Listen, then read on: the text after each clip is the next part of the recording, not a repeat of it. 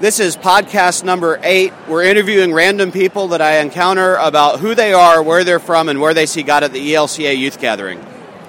Oh, I'm Stuart Mitchell. I'm from Hickory, North Carolina, and I see God in all the people of the youth gathering. Who are you? Where are you from? And where do you see God?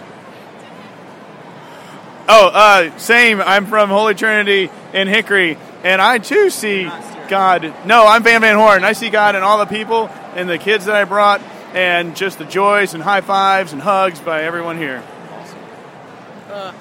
I'm uh, Luke Erland. I'm from Hickory, North Carolina, and I see God as our faith giver and the world. Who are you? Where are you from? Where do you see God here? I'm Taylor, also from Hickory, North Carolina, and I also see God and all the people here. Awesome. Yay. And that was uh, next random people interviewed from North Carolina, the Van Van Horn edition.